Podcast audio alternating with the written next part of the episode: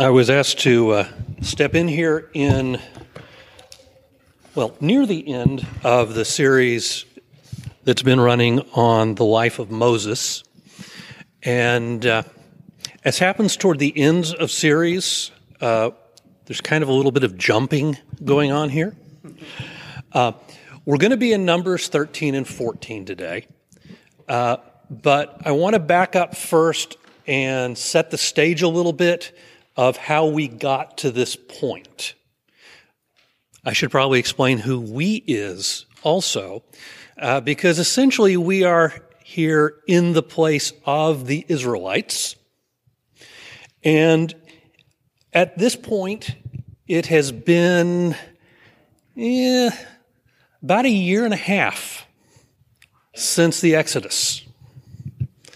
Um, we have had the Exodus, which comes on the heels of a whole bunch of plagues.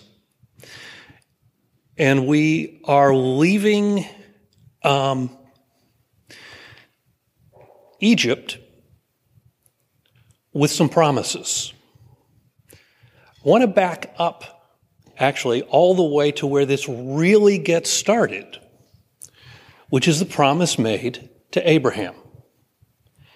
Abraham wanders around Canaan for his whole life. And he has promised it's his eventually. It will, that promise is repeated to his son, to his son's son. Actually, Abraham gets a long version of the promise back in Genesis 15, in which God says, Now gonna, your descendants are going to own this land. But first, they are going to be slaves in another country. And then I, God, will bring them out and give them this land. So they've gone down into Egypt. Moses at the burning bush gets just that promise repeated. Moses, you're going to go lead your people out of Egypt and bring them to a land flowing with milk and honey, a very rich land. And so we have the plagues, ending in the Passover, and Israel comes out of Egypt. It takes them about two and a half months wandering around to actually get down to Horeb, Mount Sinai. And there, what happens? Well, first, God speaks to the nation. And the basic Israelite reaction to God speaking directly to them is uh, Moses, you go talk to God and we'll stay over here. You can come tell us what he says because uh, it's really kind of frightening dealing with God. They spend about, well, the next three months with Moses taking two 40 day treks up on the mountain to meet with God. Uh, the reason there is a second trip up the mountain to meet with God is because of what happens in between. Not six weeks after God speaks directly to the nation, they have a cow. that is to say, they make a golden calf and say, Oh, this is the God who brought us out of Egypt. How should we say God is not pleased? Um, There's this three months uh, with Moses on the mountain. They spend the rest of the year. We've got at this point about six months or so left in the year making the tabernacle. So they finally set up the tabernacle. You should be hearing some echoes here from um, some earlier sermons. And they set up the tabernacle, and we get through the rest of Exodus. We get through the entire book of Leviticus. In terms of skipping things, you'll notice that we didn't have any sermons out of Leviticus.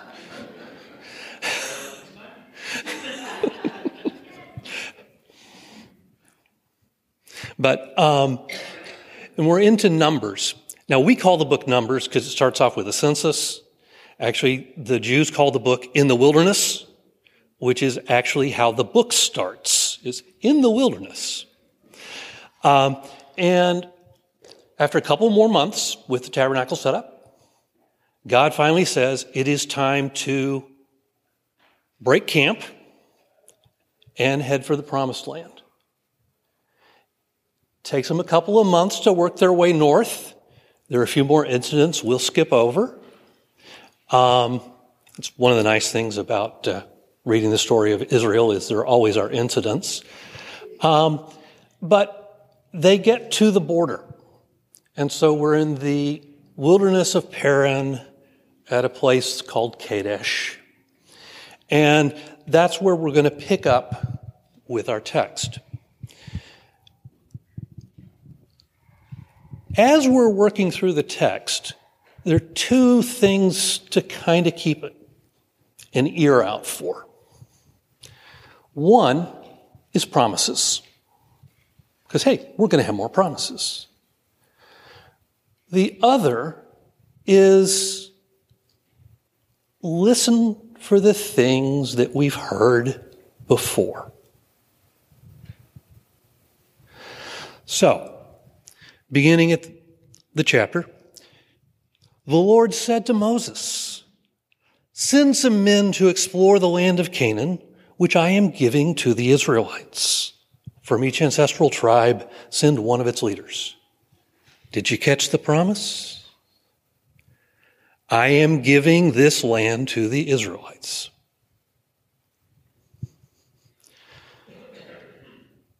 Skipping on down.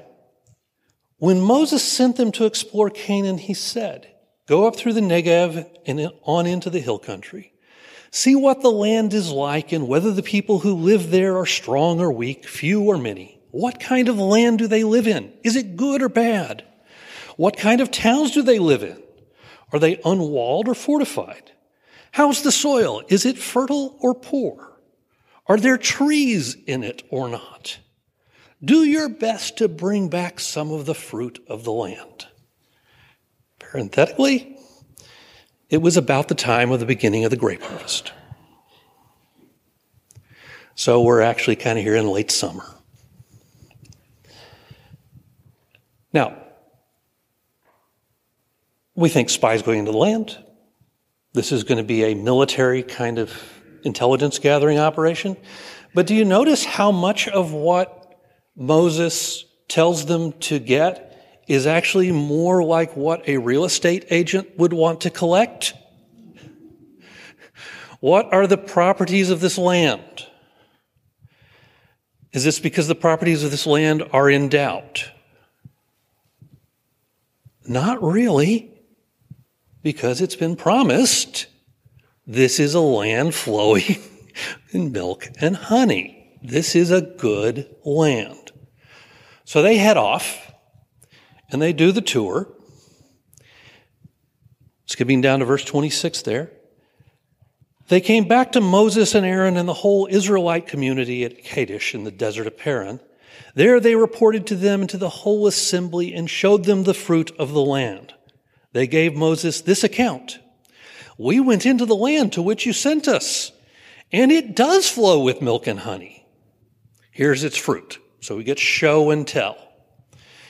And show and tell includes a single cluster of grapes so large that two of them had to carry it on a pole between them.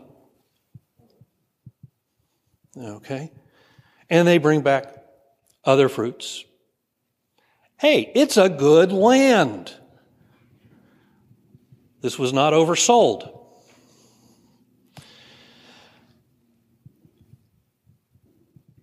But the people who live there are powerful, and the cities are fortified and very large. We even saw the descendants of Anak there. The Amalekites live in the Negev.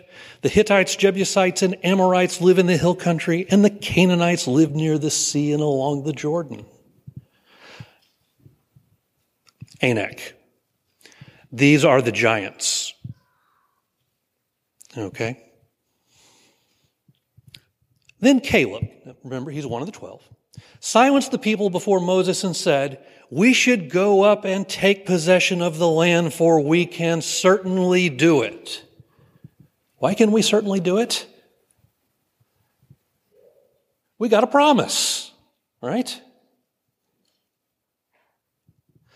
But the men who had gone up with him said, We can't attack those people. They are stronger than we are. And they spread a bad report about the land they had explored. They said, The land we explored devours those living in it. All the people we saw there are of great size. We saw the Nephilim there. The descendants of Anak come from the Nephilim. We seemed like grasshoppers in our own eyes, and we looked the same to them. This is the oldest known occurrence of sour grapes. It's not a good land. It's a terrible land. We don't really want to go there because it's scary.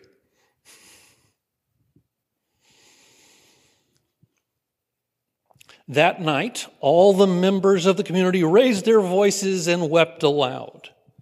All the Israelites grumbled against Moses and Aaron, and the whole assembly said to them, If only we had died in Egypt or in this wilderness. Why is the Lord bringing us to this land only to let us fall by the sword? Our wives and children will be taken as plunder. Wouldn't it be better for us to go back to Egypt? And they said to each other, We should choose a leader and go back to Egypt. Have we heard this before? Now, remember what Egypt was like? At the burning bush, God said, I have heard my people's groaning in Egypt. They don't like Egypt. Let's go back to Egypt. We're scared. Let's go back to Egypt. Or instead of going through all this, this how about if we just die right here? That would be better.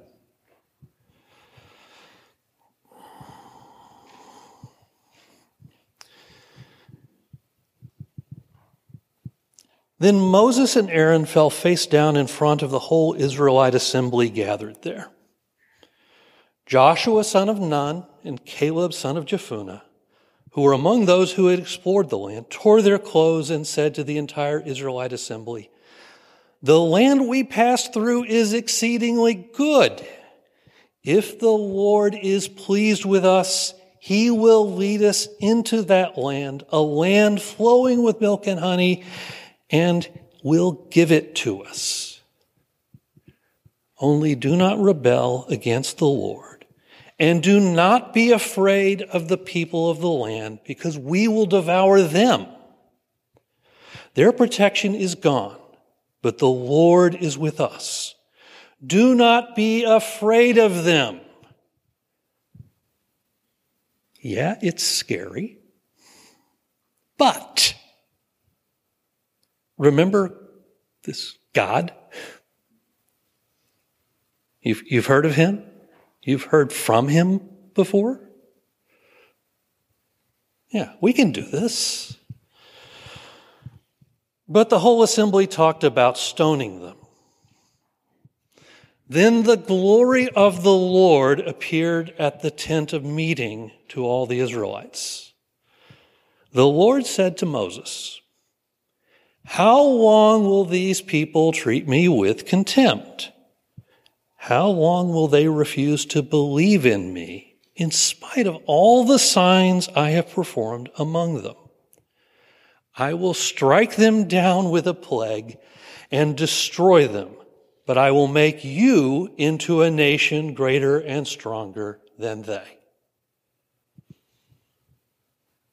Anybody got a sense of deja vu? Where have we heard this before? Oh, yeah, with that cow. God said, Well, we've been up here on the mountain chatting.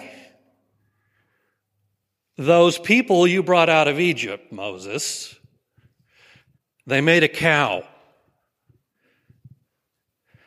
How about I get rid of them? And in place of the Israelites, we'll have the Mosesites. Good plan.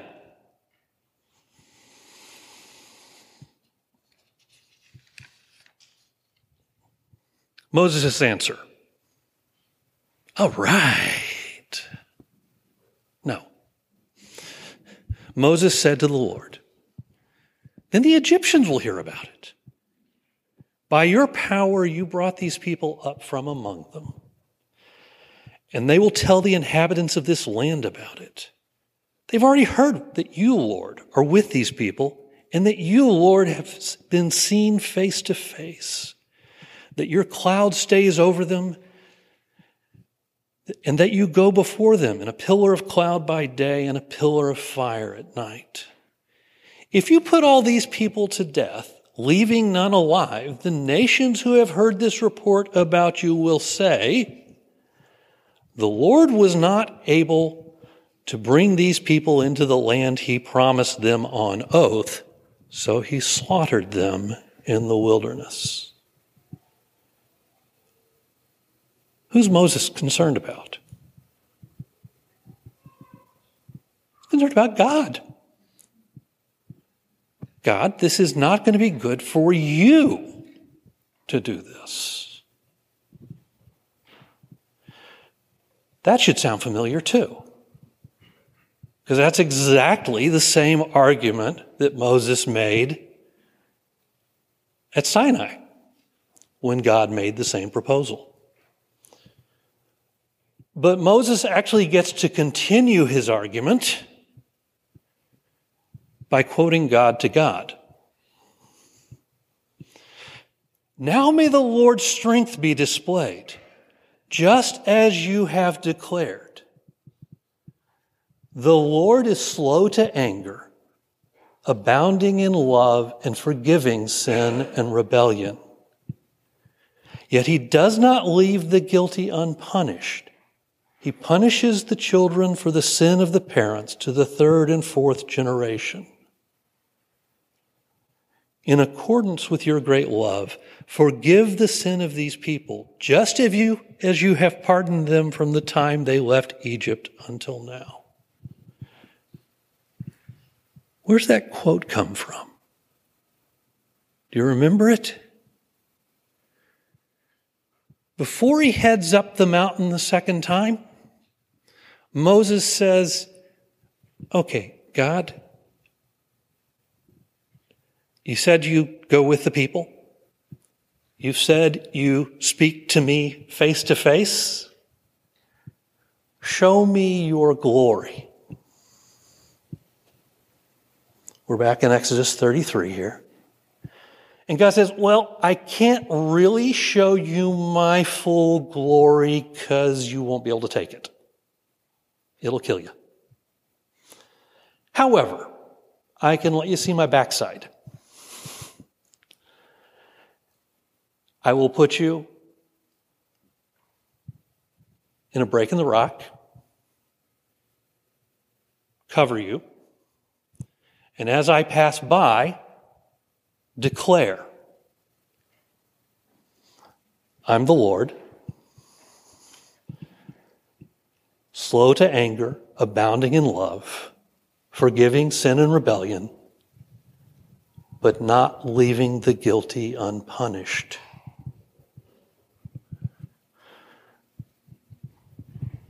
So, how's that work for an argument with God? God says, okay. The Lord replied, I have forgiven them as you asked. But he doesn't stop there.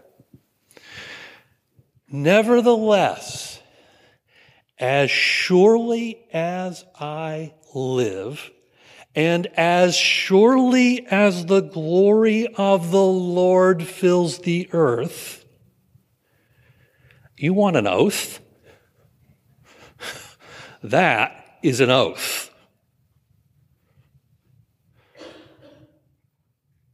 Not one of those who saw my glory and the signs I performed in Egypt and in the wilderness, but who disobeyed me and tested me ten times, not one of them will ever see the land I promised on oath to their ancestors.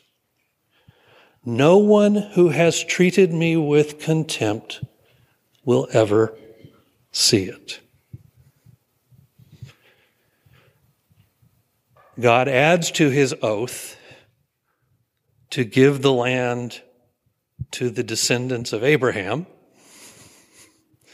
that he's not giving it to these descendants of Abraham.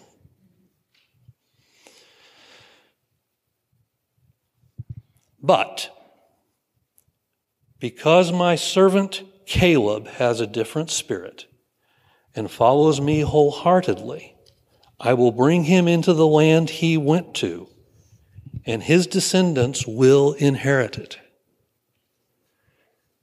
Now, since the Amalekites and the Canaanites are living in the valleys, turn tomorrow and set out toward the desert along the route to the Red Sea.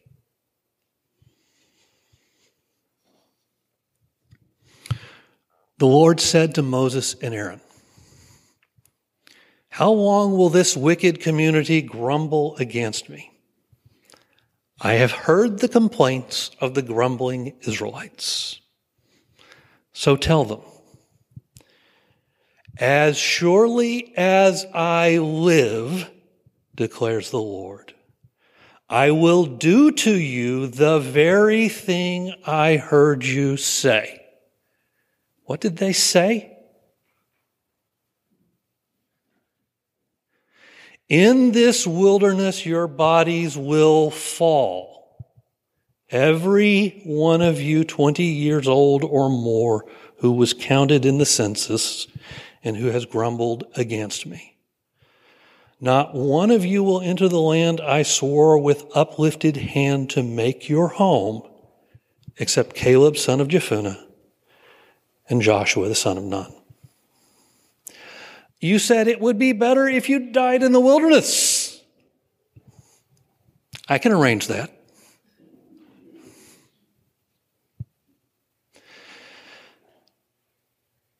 God does not leave the guilty unpunished. He pardons, He does not annihilate them.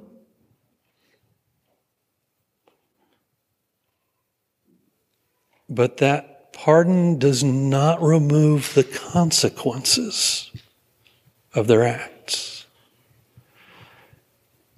And remember God's declaration back to Moses, visiting the sins of the fathers on the children? That is, the consequences? As for your children that you said would be taken as plunder, I will bring them in to enjoy the land you have rejected. Good. But as for you, your bodies will fall in this wilderness. Your children will be shepherds here for 40 years, suffering for your unfaithfulness until the last of your bodies lies in the wilderness. For 40 years, one year for each of the 40 days you explored the land, you will suffer for your sins and know what it is like to have me against you.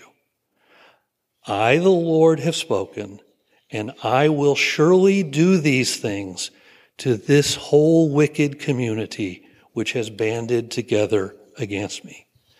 They will meet their end in this wilderness. Here they will die. The children are not going to be plunder, but they are going to spend 40 years as nomadic herders, which is not quite as nice as getting to settle down in a land flowing with milk and honey.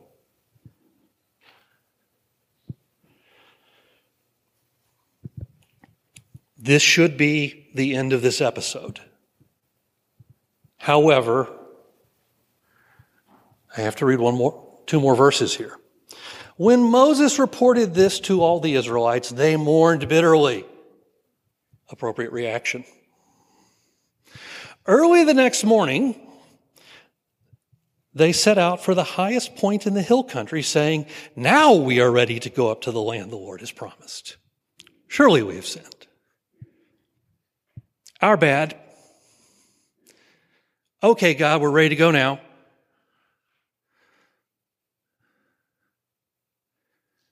How do you think that goes? Not so well. The Amalekites and the Canaanites come down and drive them back. So, in fact, they do end up turning south. And for 40 more years, the nation of Israel wanders around the Sinai Peninsula. Until everybody, and note everybody includes Moses and Aaron, until everybody but Joshua and Caleb has died.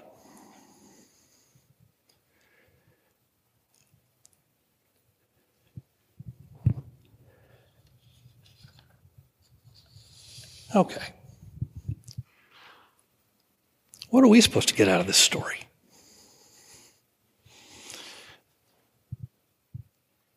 We don't actually have quite the same circumstances. We don't have Moses. Now, Moses is really exceptional. You read all through the Old Testament, you've got all these prophets who speak for God. But they don't do it the way Moses does. Moses is the only one who objectively visibly to, or actually audibly, to third parties who may be observing, converses verbally with God. We don't see any prophet with that relationship. So that means the Israelites do have a slight advantage on us in that it's quite clear to them what God wants them to do. There's no inference involved. There's no, hmm, maybe God wants us to go conquer this land. No, it's God said it's time to go conquer this land. But if we put ourselves in their shoes,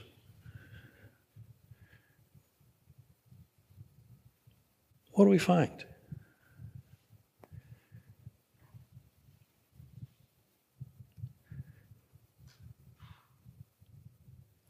Why the sour grapes?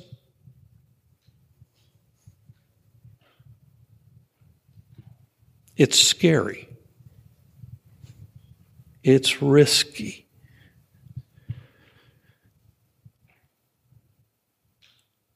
You ever hear that thought running through your brain? This is just kind of scary.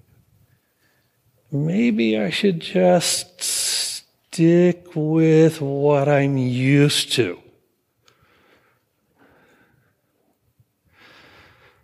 You know, maybe, maybe wandering around the desert isn't so bad after all. Maybe slavery in Egypt isn't all that bad.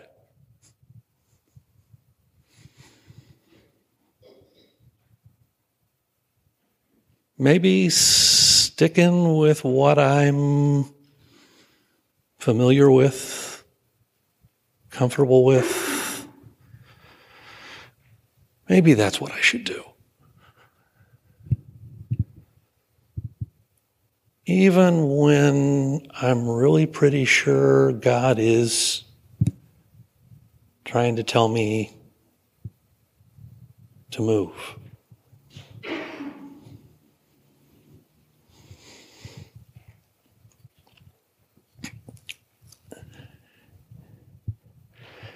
You know, it's, it's real easy to look at Israel, especially Israel in the wilderness, and think, boy, those were fickle, stupid people.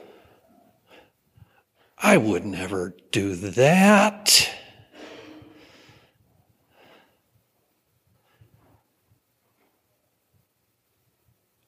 You know, the more I read the story of Israel, the more I feel like maybe I wouldn't do that. Maybe I wouldn't even do that well.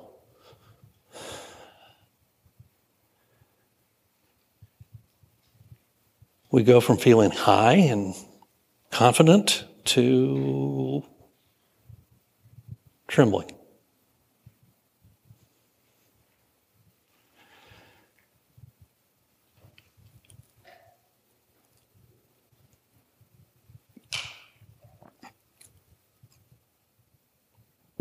If we look, though, at the few exceptional voices in here,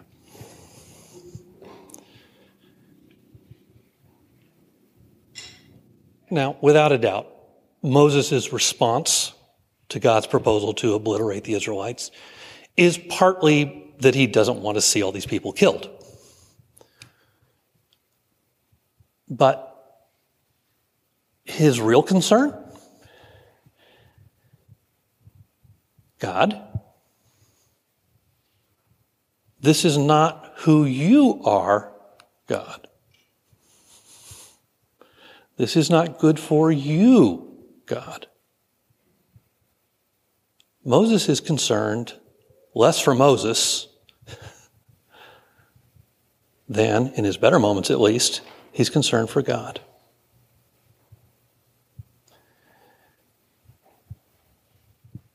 In Caleb and Joshua,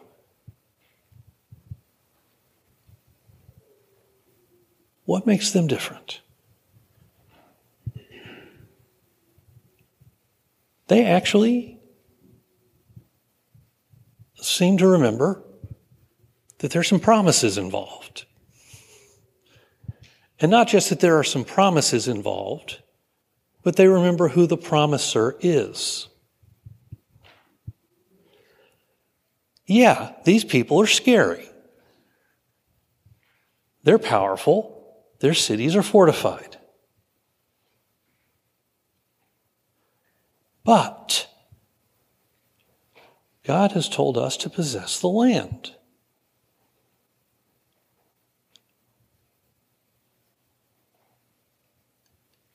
If God has promised us the land, God is going to make it work. Not because we're such a fearsome army, but because We've seen God work. He will keep his promises.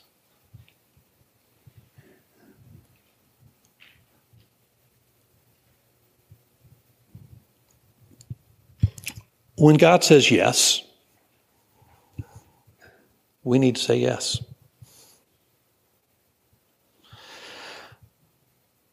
Also, when God says, not now, we need to take that seriously too. There are times he says no.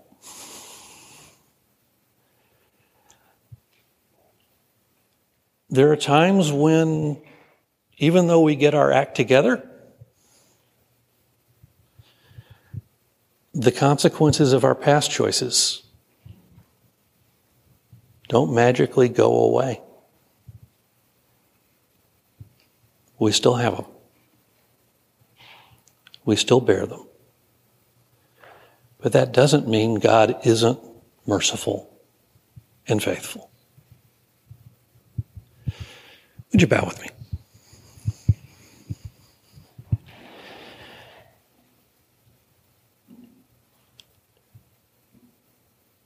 God, we know that you have all the power, that you are in charge. And we know that you are merciful.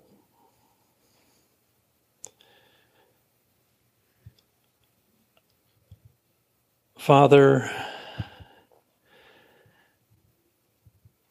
give us the spirit that was in Caleb and Joshua.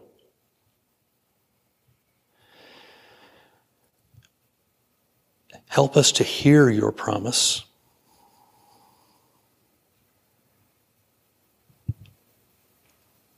And help us to trust in that promise. Too often we act like the rest of the Israelites.